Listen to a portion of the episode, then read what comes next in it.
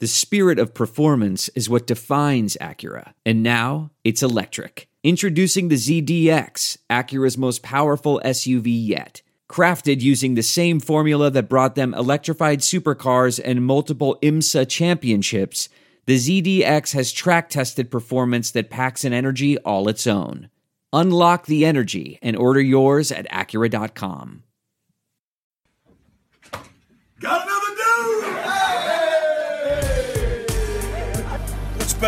this? Guys being dudes. Dudes to the right, dudes to the left, stuck in the middle with you. Got another dude! Heisman Trophy, Bronco Nagurski Award, Ultimate Dudes. Got another dude! O-line U, bunch of dudes. Lot of dudes. Yeah! Another dude in the house! Welcome to the Lot of Dudes podcast, presented by Fourth and Dude, brought to you by Boston College 24 7 and Armchair All Americans, Season 3, Week 13. With the Eags getting a week off on the gridiron, we thought we could finally make it through a weekend without a Boston College defense getting demolished. Instead, the Maroon and Gold Hoop Squad gave up a C note to Belmont at home en route to their first loss of the season. On today's episode, we'll discuss officially being a field hockey school, talk dude or pood, and preview the Eagles' chances to upset the 15th ranked Irish in South Bend on Saturday. Matt, rivalry week is finally here. Uh, it's been a very fiery week in the BC universe. A lot of opinions and passion, which I do love to see. I wish the circumstances were a little brighter as we head into Notre Dame week. But before we get to everything, we have a lot to unpack today. Uh, but a quick word from our friends at MyBookie. The football season is just about at the end, but there is still plenty of time to get off the sidelines and get into the game with my bookie. My bookie is the premier place to bet on all the football action every weekend, always with the most up to date lines and most props of any sports book on the planet.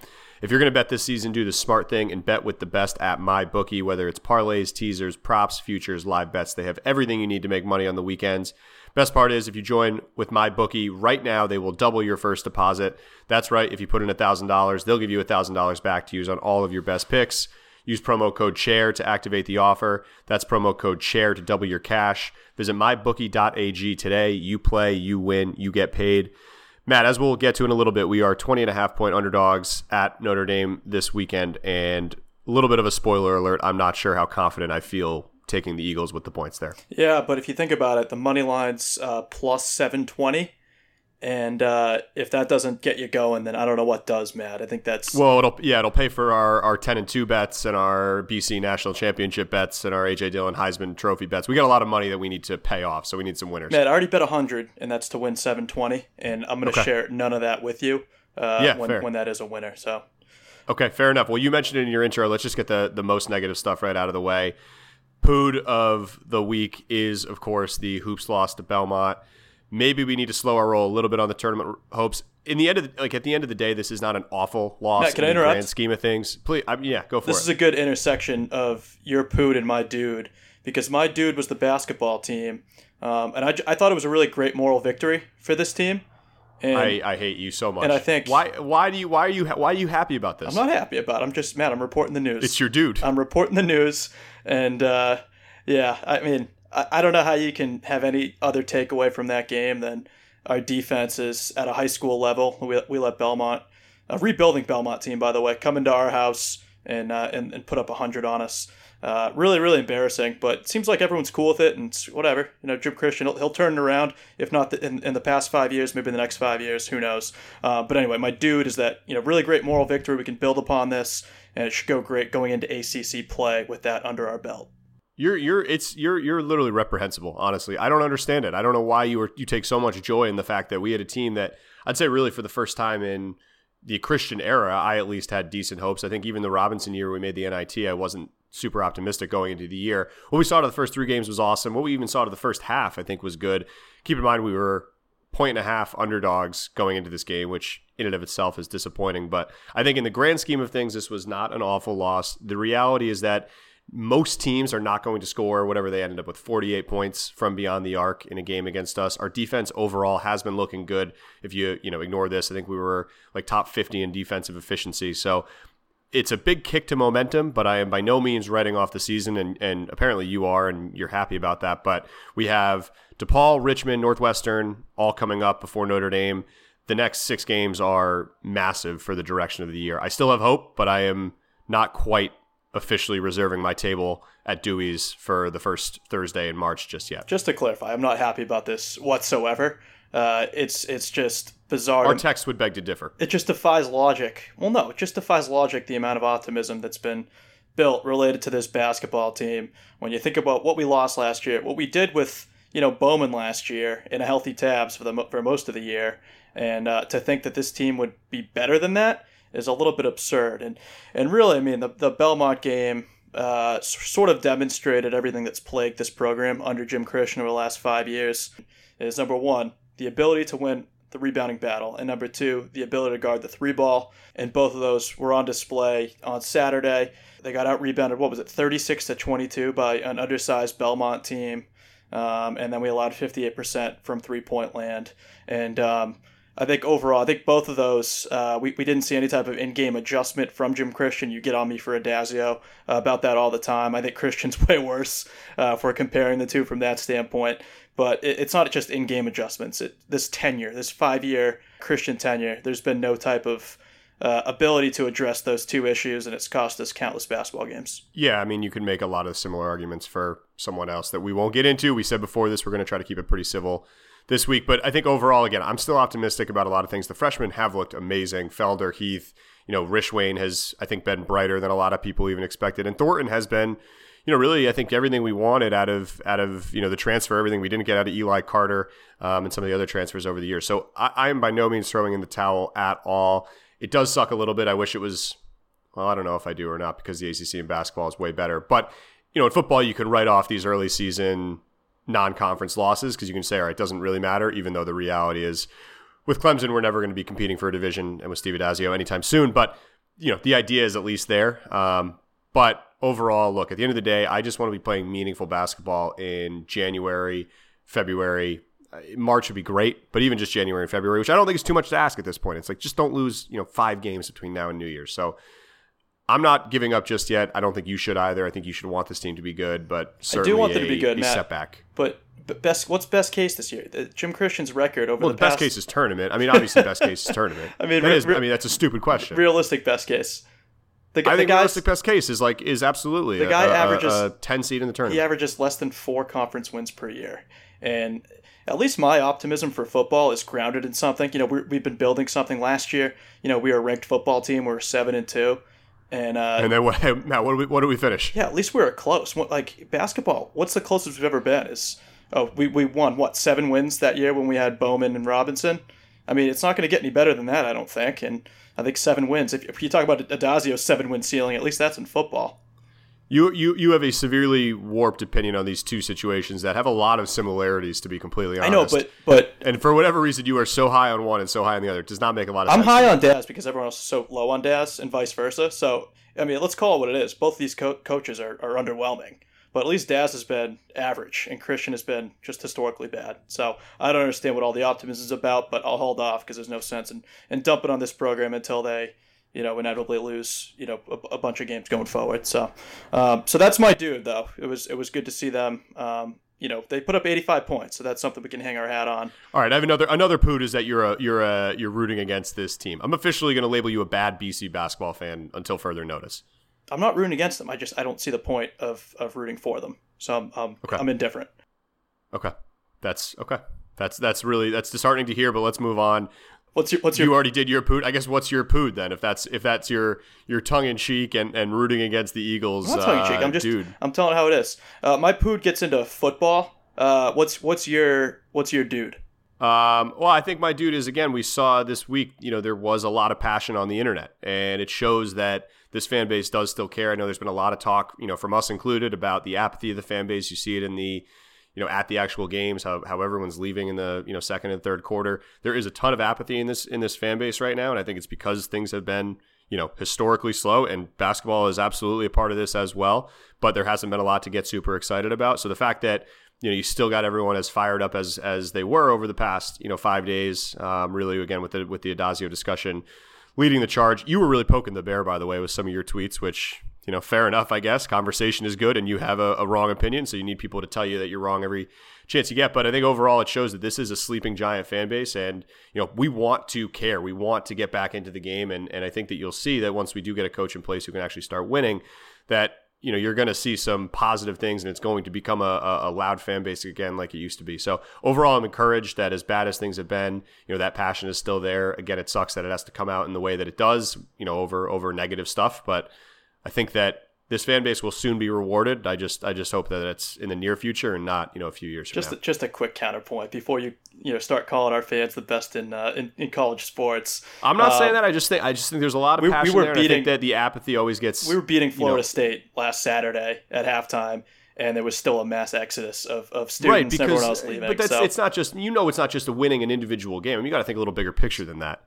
Okay, we have to be undefeated all the time. I don't. I don't understand. It's it's red bandana day. We're beating a uh, you know a team that's historically very very good. We're, we're beating them at halftime, and you know we played a pretty solid first first half. And um, I don't know why people can't stay for the game. So I don't really care about the fans. But don't act like they Matt, start don't caring. act like but don't act like that's that's a that's a historical BC problem. That wasn't a problem. It has been well the pre Spaziani years, and it wasn't even a problem really in the in the early Daz years either. No, but things but, have just gotten stale. Well, no, I think that has nothing to do with the coach. We're seeing it across college football, well, across, it has, it has, across it has, pro sports too. People, it has something to do with the these results. millennials just have Stop, better... Matt. You're Matt. You were literally born in the heart of millennial yeah, timeline. By the way, I don't identify as that. They, they, have better stuff to do. They don't. They don't care about sports. This has nothing to do. We're getting off track. Matt, my, was the crowd? How was the crowd at Clemson?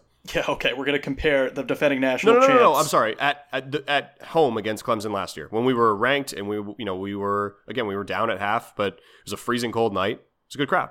Yeah, you're comparing a, a game in which College Game Day was there. We are playing the defending national champions, uh, a night game to a, a noon game against a you know struggling Florida State team. I, I don't understand the logic of that. Matt, my pood. Can I just do this? My pood. I'm gonna dump on the football team a little bit because this is this is me being a you know a fair you know fair and balanced fan here. Sure. All right. Fox News. Yep. uh, the fact that they didn't, and and maybe they have, and we just don't know, but I think we we we've all been pushing for a change, uh, some type of change, do something different on the defensive side of the football, right? And uh, the fact that they there was no evidence that they utilized the bye week to make any type of defensive adjustments. Um, we've been saying for weeks again that I mean, there's really no universe where Bill, where Bill Sheridan should have a job. There's really no path forward where he's going to be here next year. I don't know what you're waiting, what we're waiting for. I actually think what you said last episode about the conspiracy theory, where Daz is just waiting until yep. the end of the year. It's it's not a bad theory. I do think if I had any self belief, I'd fire him now and then just figure something out to, to play D against Notre Dame, and you know maybe we're not capable of that. We probably have no one, you know, we have no one waiting in the wings. That's probably well, part clearly of it too. that. Yeah, I mean that, that that's absolutely part of it. But yeah, I do think that there is you know a, a, scapegoat environment to it, and the reality is that again, because we don't have anyone waiting in the wings, that if we fire him, the defense will not get any better. And I, I think that that's a that's a fair, uh, you know, it sucks, but it kind of is what it is.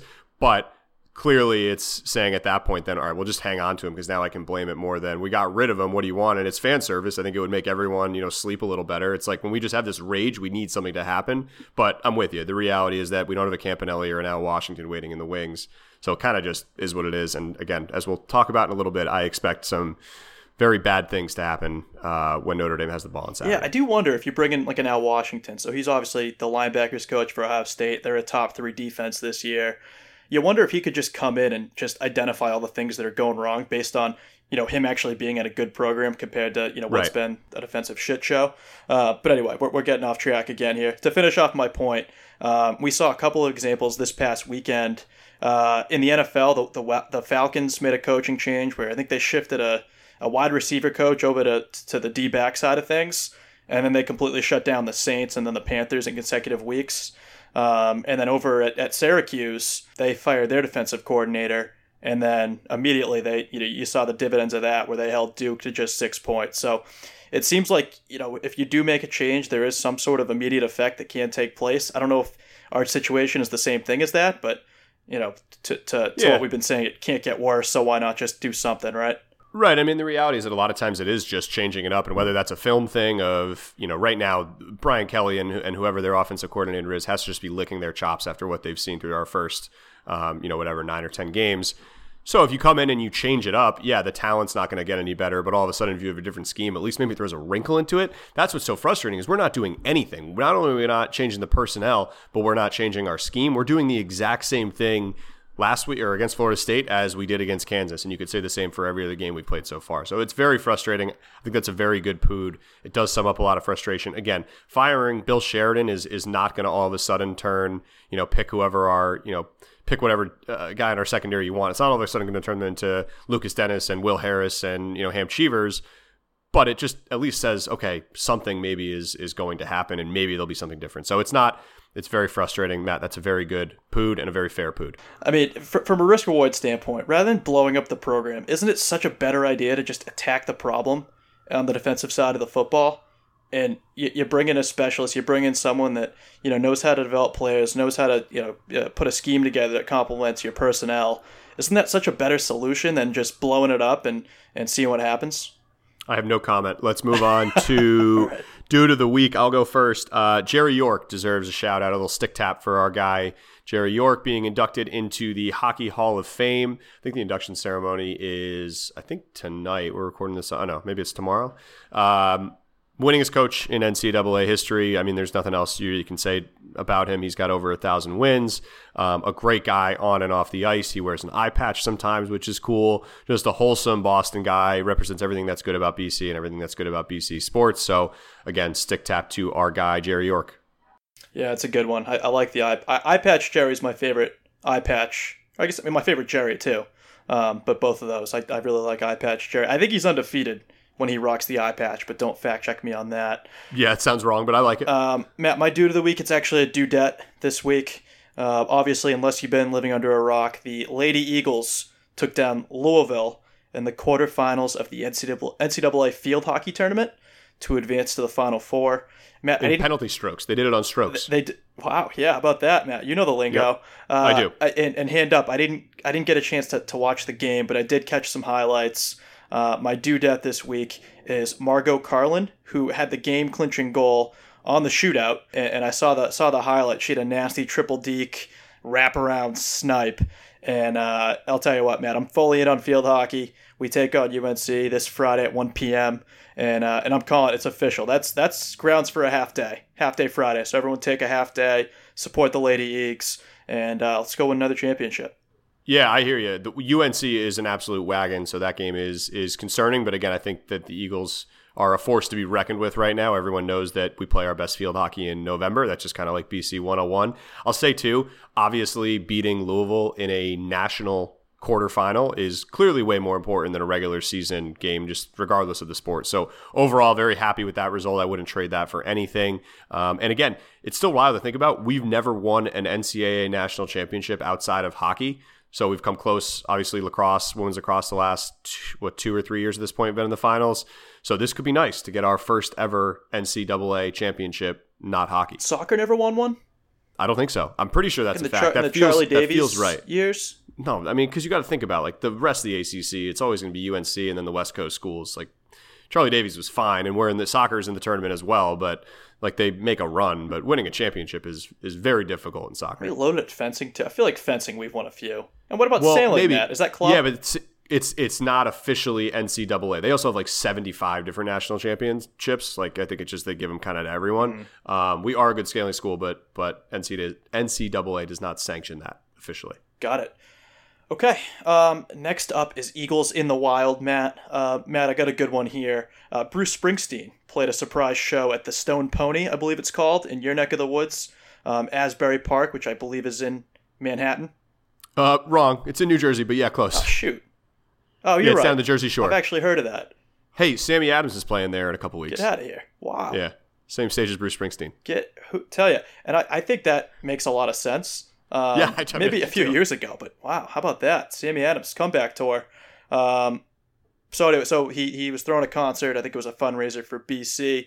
Saw some videos, looked pretty electric. He closed with Thunder Road. I don't think it's a fundraiser for a new basketball coach. Unfortunately, I think it's for financial aid, but not sure about that. Yeah, I, I think that's the number one thing in, in my career that I want. I want to just get like really rich that Martin comes to me for the meetings, but also so that I can hold that over, you know, like my donations over the BC Board of Trustees. Like if you're if you start dangling, you know, five million dollars donations that you've been giving your whole life, and then one day you just say, look, I'm not giving another dollar until X, Y, and Z happens in athletics. Things happen in athletics. You saw it at Florida State. They got enough donors together. You got a $15 million buyout, and all of a sudden Willie Taggart was gone the next day. So I this is really T- the only goal Pickens, I want. T. Boone Pickens at Oklahoma State's been running that program for 30 exactly, years. Exactly, exactly. So really, at this point in my career, you know, I, I, I you know, I, I, the only success I care about is getting enough money to actually have say over the future of Boston College athletics.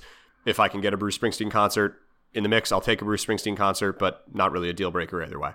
Agreed. Uh, Matt, do you have an Eagles in the Wild this week? Yeah, I'm just going to give a shout out to the hardwood. Again, I know you're not a basketball fan, but Jerome Robinson had a career high 21 uh, last year. It's such week. a weird narrative because I am. I, I was the biggest BC fan probably in college basketball history. The reason that I'm so apathetic now is because Jim Christian has pretty much taken that, uh, you know, pleasure that that I've enjoyed for a long time out of my life, and he's killed it. Yeah, I mean, I I, I hear you. I mean, I, I, definitely hear you. I think he's not completely guilty because obviously you got to have Donahue is very responsible for his for it as well as his GDF. You want to hear, Al, hear a that's a whole take? other story. I think if you yeah. gave Donahue another couple years, we would have made a tournament by now. Yeah, Matt, that's a, that's an atrocious opinion. He's killing it at Penn, so you tell yeah, me. because he's recruiting Ivy League kids. well, yeah, but they, uh, He's an excellent Ivy League coach yeah, and they make it to the tournament, and we can't. So because they're playing high school teams. I don't care how you get it, and they're one of the top 68 teams. I'd love to be one of those someday. Well, they're not one of the top. They're in the final 68, but they're not one of the top 68 teams. There's a lot of teams 70 to 150 that would beat Penn. I'm not following. Okay. Is this like a Uh, transitive also- property thing that confused a lot of people on Twitter last night? transitive property through yeah, that's my poot is that BC fans don't understand the transitive property. It's a math major that offends me. Um, and then another shout out again, Eagles in the Wild. Ky Bowman is still doing Ky Bowman things. He's only allowed to be up on the Warriors roster for like I think 45 days or whatever because of his contract, and they don't want to pay him eight hundred thousand dollars. But he has taken full advantage of his opportunity of a of an injury ridden squad. He was excellent in that near Celtics upset they had uh, last was that Saturday night or was that late in the week? Either way, I think it was Friday night, but yeah, was he, it he had a- Friday? he had yeah, yeah. But he was awesome excellent. He had he had a couple winning plays, as BC basketball Twitter will say. Um, late in the fourth, though, like BC basketball, the winning plays did not convert into wins. But overall, love to see those guys doing well in the league. Yeah, agreed. And he's becoming a fan favorite. If you read like the the Warriors Twitter comments, uh, they want to sign him to a to a deal immediately. Right? Um, so- yeah, he's making. He's literally making. I think he's making like seventy thousand dollars. Yeah, did you see the article? A It's year, like which is he, he can't afford Yeah. to live uh, in the Bay Area. He's squarely in the median of BC starting salaries for kids who graduated in 2018. right. Tough. Uh, okay, all right. So uh, with that, I think we're, we're cooking with gas this episode, Matt. We're Making a- flying, Matt. It's feeling making a lot of progress. Uh, let's jump into the courtroom for a quick duteous corpus. Unlike last week, this is uh, just about kind of a look around college football. This is not going to be Matt and I screaming at each other at the top of our Matt, get this. Matt, it's going to be civil court. Good one. Courts in session.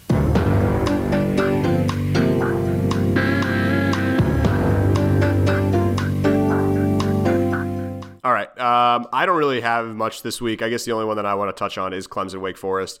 Wake Forest, I think everyone was high on, including us. I thought that they were a better team than they were. And maybe they are still good, by the way. They had a couple bad losses since um, our game against them, but they got absolutely boat raced by Clemson, which Clemson is now rounding into very good shape. I know they started the season very slow. They had that you know, very unf- or near loss uh, at UNC, but they have figured a lot of things out, and they are all of a sudden looking like a national champion all over again. Yeah, Wake uh, Wake's best receiver, Surratt, I think got hurt. He's out for the year, and he was a key play. Killed us. We saw that firsthand.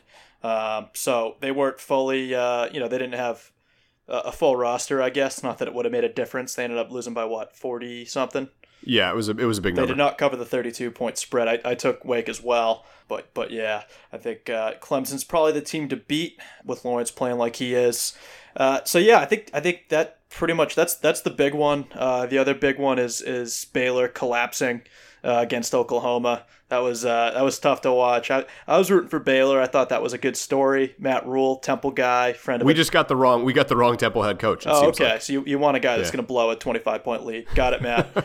um, and then uh, taking a look at the Coastal and I if I tweeted this out, uh, we would absolutely. And we've we've said this every week. People don't believe us, but it's a, it's a real thing. Matt, you agree with? You've said it before. You agree with this? We would win the Coastal every single year, going back like the last ten years, if we were in the Coastal Division. Overall, I agree with you, but I get scared saying that a week and a half before we play Pitt because Pitt actually does not look that bad this year, and I think that we could be regretting that statement pretty quickly. Overall, I'm with you though. Again, Vatek, I do think if we played Vatek now, we would lose. I think they in what have in what gotten world? much better. They've gotten much better over the course of the year. There's What not a is- question about because they're not playing BC. They're playing teams that are worse than us. They look better. I agree with that. Okay. But yeah, you saw that they blew out Georgia Tech by 45, which I think we could do the same. And then Q's Matt, who we do you think Q's if they're playing if they played us now would beat us too? No, of course we would kill Duke. We would kill Georgia Tech. We would. UNC's gotten worse. Uh, we would probably beat them. UVA would be a good game. That's. I mean, I can't say if we're going to beat them or not. With a Pitt, mobile again, quarterback, is a little bit not. of a toss They- up. They, would give us some issues. I mean, I, that's my that's my opinion. Yeah, I agree. So so the coastal side's shaping up, and like you said, it is relevant to us. Um, I think what has to happen is if Virginia loses to Virginia Tech, and then Pitt beats Virginia Tech. Yeah, I think it's Pitt, Virginia, and Virginia Tech are the only teams that can appear in the championship at this point. And so Pitt needs a couple. Miami things- can also. I think Miami can still get a share of the title, but they would not be able to get to the title game on like tiebreakers. Okay, that's weird. The ACC, I will say, I'll give a shout out to uh, ACC football on Twitter. They have been very on top of all of the different scenarios. I think they kind of are steering into coastal chaos, and they understand that it's a thing that the internet and Reddit, CFB, and all those guys love. So It's not their first um, rodeo they've been either, dealing- tweeting a dealing lot of with the gifs. they, they've been tweeting a lot of gifs about uh, what the different. Here, I'll pull up the tweet here. So with two weeks left in the season, possibilities still exist in the coastal with Miami, Pitt, Virginia, and Virginia Tech all alive for a share of the division title. However, only Pitt, Virginia, or Virginia Tech can play in the ACC championship game due to divisional tiebreakers. Do you care about? I mean, I, I have the tiebreakers. I, I- have the scenarios. I think I got it them. Do too. you The only one I care about is Pitt, and I think that what happens is if they beat Virginia Tech this weekend, Mhm. and then Virginia Tech beats Virginia the following Correct. weekend, which takes place the day before our game. Oh, that's a Friday game. Right? Yeah, Right? so they'll know what's on the Yep. line versus us, and you know they're still playing for bowl position, so you know not, not you know they're gonna have something on the line either way. Uh, and it's gonna be a tough game going down to, to Heinz Field. Is that where they play? Heinz Field. Yep. So, uh, but yeah, so there could be a little. Bit But they're the only extra. ones who We don't could control play- their destiny, right? Yeah, it looks like if if Hokies if Vatek beats Pitt this weekend, then next weekend's UVA Vatek game is a winner take all, Right. which will actually be kind of cool. Yeah, it will them. be. It will be because it's what's that the uh, Commonwealth Cup, I think they call it, and that hasn't met much uh, in a while. Uh, Yeah. But for our purposes, we could we could very well play spoiler uh, Saturday if things fall, fall Pitt's way. By the way, you see they put us in the uh, in the two week hold. So we're the 3:30 game against Pitt, and we're either going to be ESPN, ESPN two, or ACC Network. I would assume that they're waiting to see again if that game actually means anything for Mm-hmm. for Pitt, because I can't imagine that much of the country would be psyched to on 3:30 on the Saturday of Thanksgiving weekend have to watch Boston College at University of Pittsburgh. we always get flexed. We will not get on Yeah. ESPN. I would assume ACC that has ACC Network all over it, but here we are. All right. Uh, anything else uh, in the courtroom for you, Matt? No, I mean I certainly could bring some criminal complaints against Brian Kelly, but I think I'll touch on those in our Notre Dame preview. All right. Sounds good. Court's adjourned. Uh, let's talk Irish. It is officially Notre Dame week. Matt, I hate these guys so, so much. I do wish we were playing a little better and had some more hope going into this week. So it would be at least a close game, much like a close shave, thanks to our friends at Manscaped. Guys, we all know we're staring danger in the face anytime we need to clean up below deck. That's why Manscaped has redesigned the electric trimmer for good. Their Lawnmower 2.0 has proprietary skin safe technology, so this trimmer won't nag or snag anything it shouldn't. Manscaping accidents are finally a thing of the past. Manscaped also has the Crop Preserver, an anti chafing ball deodorant and moisturizer, which I'm sure we all could use, whether we're playing in the game or watching a fourth quarter barn burner from the sidelines. Get 20% off plus free shipping with the code armchair at manscaped.com. Always use the right tools for the job. Your balls will thank you. Matt, I hope no Notre Dame fan listens to the show because all I want is for them to have a lifetime of uncomfortable manscaping experience with inferior products because I hate them so much and just want them all to be miserable. You can say that again, Matt. Um, all right, so let's get into the fun facts. Uh, Matt, my fun fact is related to our Heisman running back, or not Heisman, but you guys get what I'm saying. He's good. AJ is a good running back. Uh, AJ Dillon's great grandfather, Thom Gatewood. Um, he played for the Irish back in the day. In 1970, he was a consensus All American after recording a then school record 77 receptions for 1,123 yards. Matt, that record was broken in 2006 by Jeff Samardzija, who had 78 receptions. Matt, I think it's Tom. I think that back in the olden days they just spelled it T H O M, but I think it's not pronounced Thom. Matt, if you put an H in your name, I'm going to pronounce it. I mean, I, look, I think that's fair. I just think that they have a different, you know, linguistic spelling back then in the when did he play the 50s or the 60s? 70s. Like that's now. too late. Let's the 70s. Just All right, that's all right. That's later than there. it should be to have an H. I, I agree with you on that. Um, I'm going to still go Tom. Either way, I like it. Matt, my facts are not as fun. They're just kind of cold, hard facts that I do think need to be said. Um, so I have a couple here, a three pack for you. So in April, a financial advisor named Martin Blazer testified under oath that he paid football players from Notre Dame. Again, that's just a fact. Um, fact number two, again, no means fun whatsoever. These are all terrible, but they, I think the facts need to be report, Marty uh, Blazer's reported. the guy that's in the NCAA uh, corruption case too. The the Oh, really? basketball probe, yeah. I mean, that's just fraud all over the place. Tell you what. Okay. Well, again, fact number two uh, there have been multiple allegations of sexual assaults, cover ups, and sham investigations for Notre Dame football players under Brian Kelly. Again, just a fact, no opinions there. Didn't he And kill Matt- someone too, Matt? What's that? Didn't Brian Kelly kill someone too? Matt, that, that is my third fun. Uh, my again, whew, not fun fact. That is my third cold hard fact. Brian Kelly did in fact murder a student manager in cold blood, allegedly. I don't, I think I don't think we're big enough to like get sued for libel, right? Well, I, I think he. It's. I don't. I don't think it's alleged let me put anymore. let, let me put it this way: Brian Kelly caused the death of a student manager negligently, and this is a fact. He berates his players on national TV to make himself feel better about himself. Yeah, good ones. All true, um, allegedly, and and I, I fully agree with that, Matt. Um, all right, so let's get into the top five uh, fighting Irishmen, and you guys got to pay attention to this one because you know throughout the course of this year, this is season three, and we've been doing top five I- Ir- Irish movies or whatever. Or not Irish movie, opponent movies, I guess. Opponent whatever, movies, whatever right. you want for that one. So, and and pay attention to this one. So, this is the second time we played the Irish.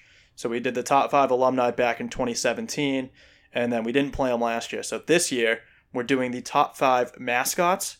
So, this year, we're doing the top five fighting Irishmen.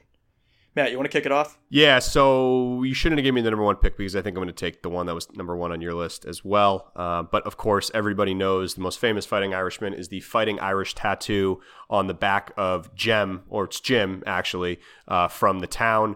When the bank is robbed, that is what the bank manager recognizes. She says, I don't recognize anything, but one of them had a little Fighting Irish tattoo on the back.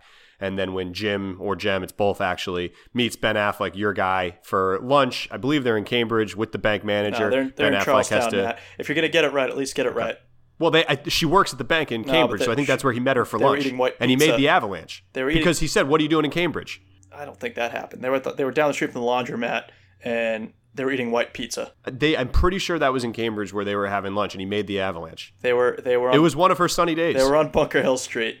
Um, is it? Did you clear? Is it Jim or Jem? It's well, it's both actually. Uh, I can't believe you took that one. That's uh, You should have given me the number one pick. yeah, but I thought you were gonna take Conor McGregor. Like that is the the one that you would have taken. He is the most famous fighting Irishman of all time. I should have given me another That's one. why I, don't gave you the one pick, so I could take that one. That's unbelievable. you did an okay job with it though. Um, okay, so number two, Conor McGregor. I have nothing really to add. You guys know who he is. He you know, fights. It seems like every six months he's been in a, a new fight, and obviously he fights for a living. But like that video that circulated of him just in a bar, you know, blindsiding one with someone with a punch. He threw a chair at He a fights bus. a lot. Yep. He does fight a lot, but he's from Ireland, so um, He is. that's fitting. Um, and then I'm in trouble here. Um, Green Street Hooligans is on my list. It was supposed to be an honorable mention, uh, but that's a movie about fighting that takes place over in Europe. It's in England. There's no one, I- no Irish there. No, but it does. the English don't like the Irish that peninsula takes like that or whatever it's called, uh, Great Britain. Um, it takes Yep, place uh, over the- there. oh, buddy, Ireland is not in Great Britain. You better slow your roll. What, am- what am I thinking? What's that? What's that? Uh, well, Northern Ireland is, but you're kind of kicking up a lot of historical animosities right now by that comment. I'm from Ireland, so You I get a lot of people in the old country Matt, upset you- you start I could be like a, that. I could be a fighting Irishman. I, I Sure. Oh, you know what? Yeah, you. no, you no, no, no, we're not, we're not going there. Okay. All right, just, just you go. Yeah, that's, that's what I have. So you go. okay. I well look. Uh, uh, by the way, I had my uh, Notre Dame movies ready to go, and then you told me five minutes before we were recording, or reminded me that we we hadn't done Notre Dame three times. So I'm going a little off the cuff here. I'm going to go Jim Braddock, another actual fighting Irishman. He was American. Uh, born American, but to Irish parents. Of course, Jim Braddock is played by Russell Crowe in Cinderella Man, which is a highly underrated sports movie and just movie in general. Um, a boxer from New York in the Great Depression, where they were super poor, but he was a boxer and he was, again, from Irish parents. It was a great movie. I recommend it. And then my last one, I'm going to go with Frank Costello from The Departed. Um, I guess he didn't do a lot of hand to hand combat, at least in the movie, but he was a you know gang leader, so obviously he did some he did some fighting. Yeah, you could you could have taken uh, Captain Captain Queenan. Captain Queenan. Uh, no, who's Wahlberg's character? Uh, that's Captain Queenan. No, Captain- no, no, no. Queenan's yeah, Queenan's. Uh, spe- oh, Sheen. speaking of Queenan's son, Queenan's son goes to law at Notre Dame. There you go. Oh yeah, about that. Yeah, Yeah. a lot of deep cuts from uh, some Uh, Boston hang on, movies this here. is, this is Good gonna job, bother Matt. me now. You keep going, but this is gonna really bother me. Okay, Matt, Um, you'll you'll enjoy my sixth one here. Uh, pick number six is Brian Kelly. Sergeant Dignam. Sergeant Dignam, that's right. Brian Kelly, uh, as everyone knows, uh, is a local Boston guy, Irish Catholic family, grew up in Chelsea, Mass. He went to St. John's Prep, and he's the, the fighting part comes in. You already mentioned it, but he's he's likely fighting a bunch of lawsuits for killing that guy a few years ago. Allegedly, correct. And then the other one, the only honorable mention I have is all of the fake Notre Dame fans who have never left the state of Massachusetts, but root for an elite French school because they are like, I don't know, 50% Irish, and they just assume that Notre Dame is this like stronghold for Irish, uh, for Irish Catholics. When that's not true, Boston College is the only football school founded by Irish Catholics. French priests, and let's throw it Exactly. Irish little Irish fighting Irish mascot out. What a, what a joke! Leprechaun of all things. It's it's absurd. It yep, is. it's pathetic. All right. But here we are. Let's move it into the Notre Dame travel ability rankings. Matt, you and I have both been to Notre Dame. We've done the travel ability thing. Um, I'll just go out. I'll, I'll say this: it has to be probably the most overrated venue in all sports. And I'm not saying you know we, we didn't have a great time. We did have a great time. Uh, the RV uh, RVing out there, going to the RV park was great. But there's just there's nothing out there. I mean, besides Notre Dame, there's there's 27 WalMarts. The whole touchdown Jesus thing kind of sucks. They have troughs in the bathroom instead of urinals, which Yeah, that's just a Midwestern thing. Uh, by the way, that was a note I had. That was in my list of poods for Clemson as well. There wasn't a single stall in the entire town. yeah, a lot of troughs.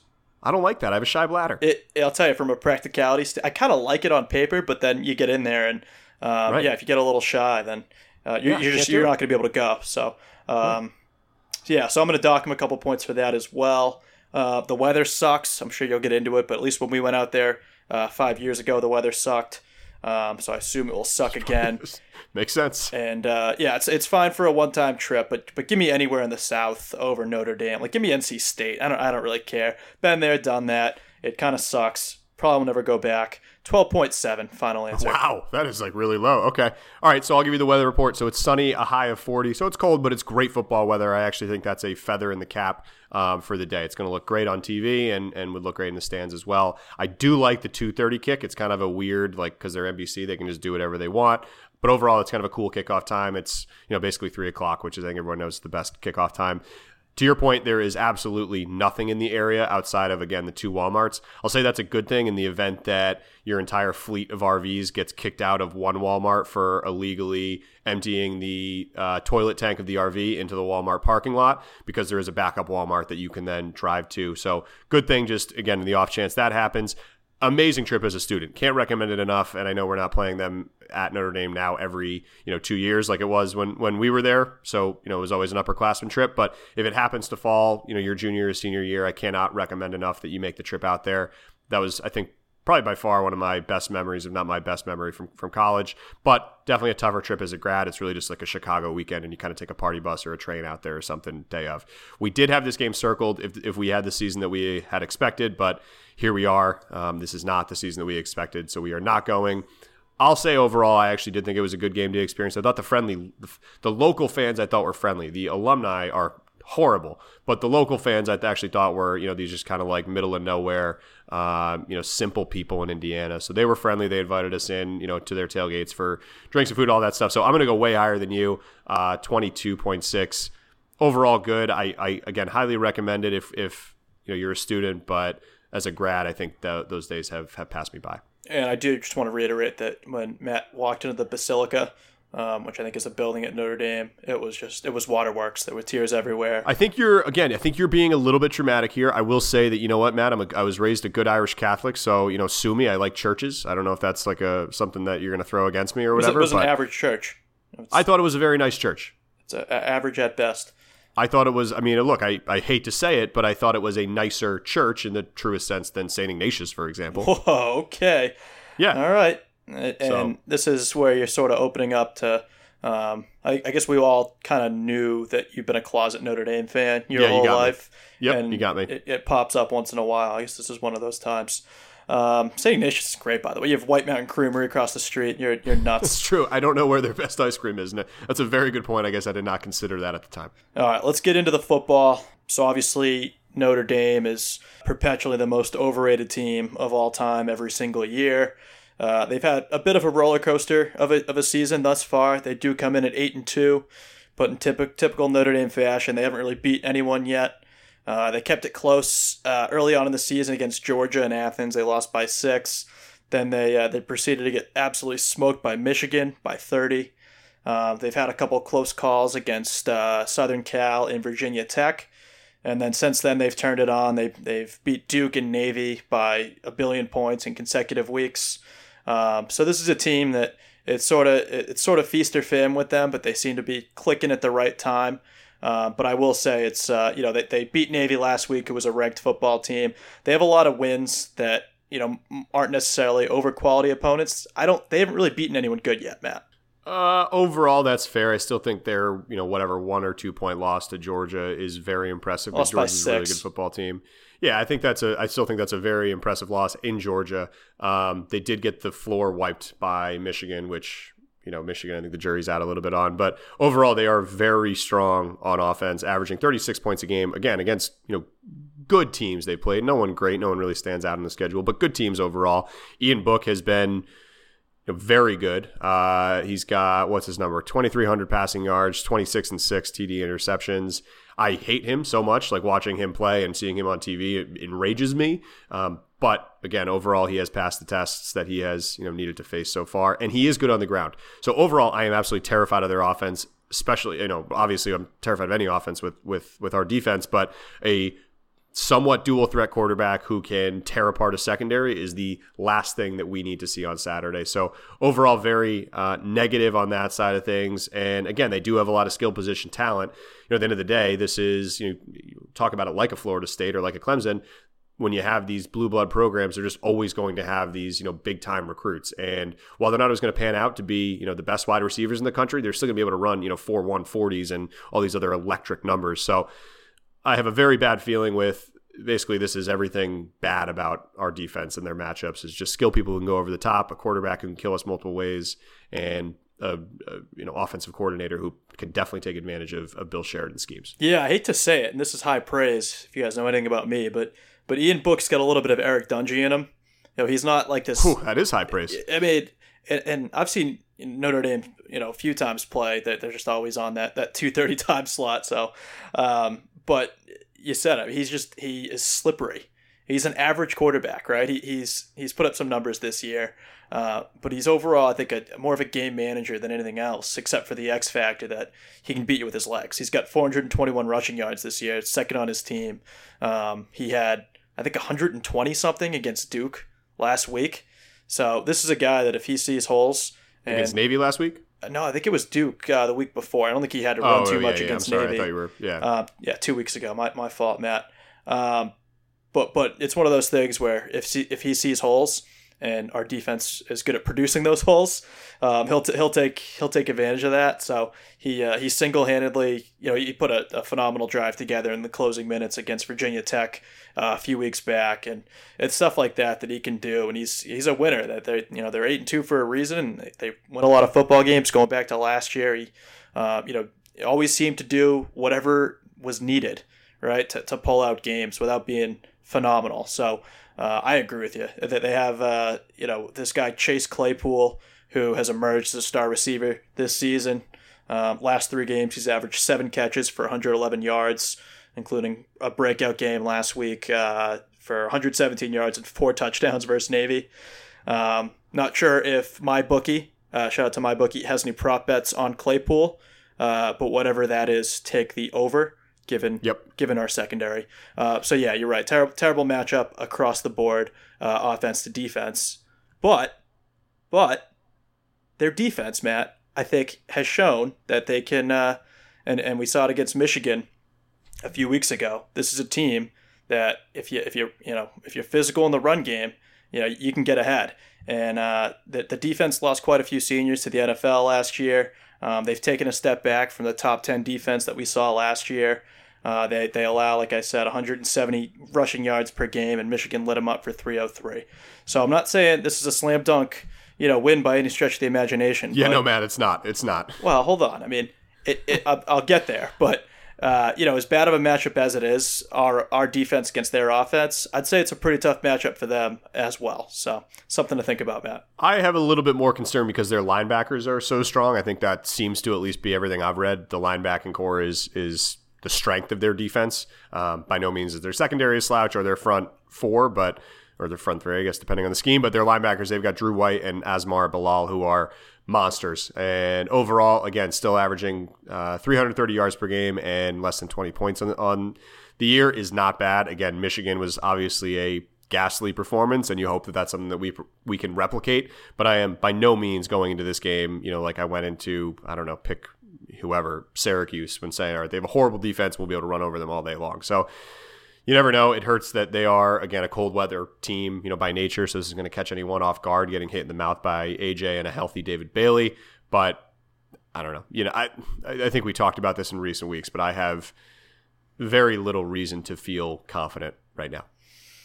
Yeah, I, I don't fully disagree. I think the key to this game, and I think Virginia Tech sort of had the blueprint here, um, but they Virginia Tech kept it close primarily by locking down in the red zone. Um, Right. And they, they forced And and by the way, that that that fumble right before halftime, when you really think about it, that when they had the fumble recovery as Notre Dame was going in with like ten seconds left, that was a 14 point swing. You know, if they win that game by 15 points, I I don't think it feels the way that it felt in reality. Agreed. Yeah, I I had that written down as well, Matt. In addition to that, turn- they also had two other turnovers uh, in the red zone. So Right. uh, that game against against Virginia Tech was sort of a perfect storm for Notre Dame. Everything went wrong. Otherwise, that, that game wasn't really as close as it seemed. They got outgained. Virginia Tech got outgained by 200 yards. So Right. um, it's it's not like you know, despite the one point win, it's not like those teams were evenly matched. So, uh, but I will say we we've seen you know certain situations right where this defense can force turnovers. Mostly Virginia Tech early on in the year. Uh, we've see we saw it. Uh, I guess against against Rutgers, right?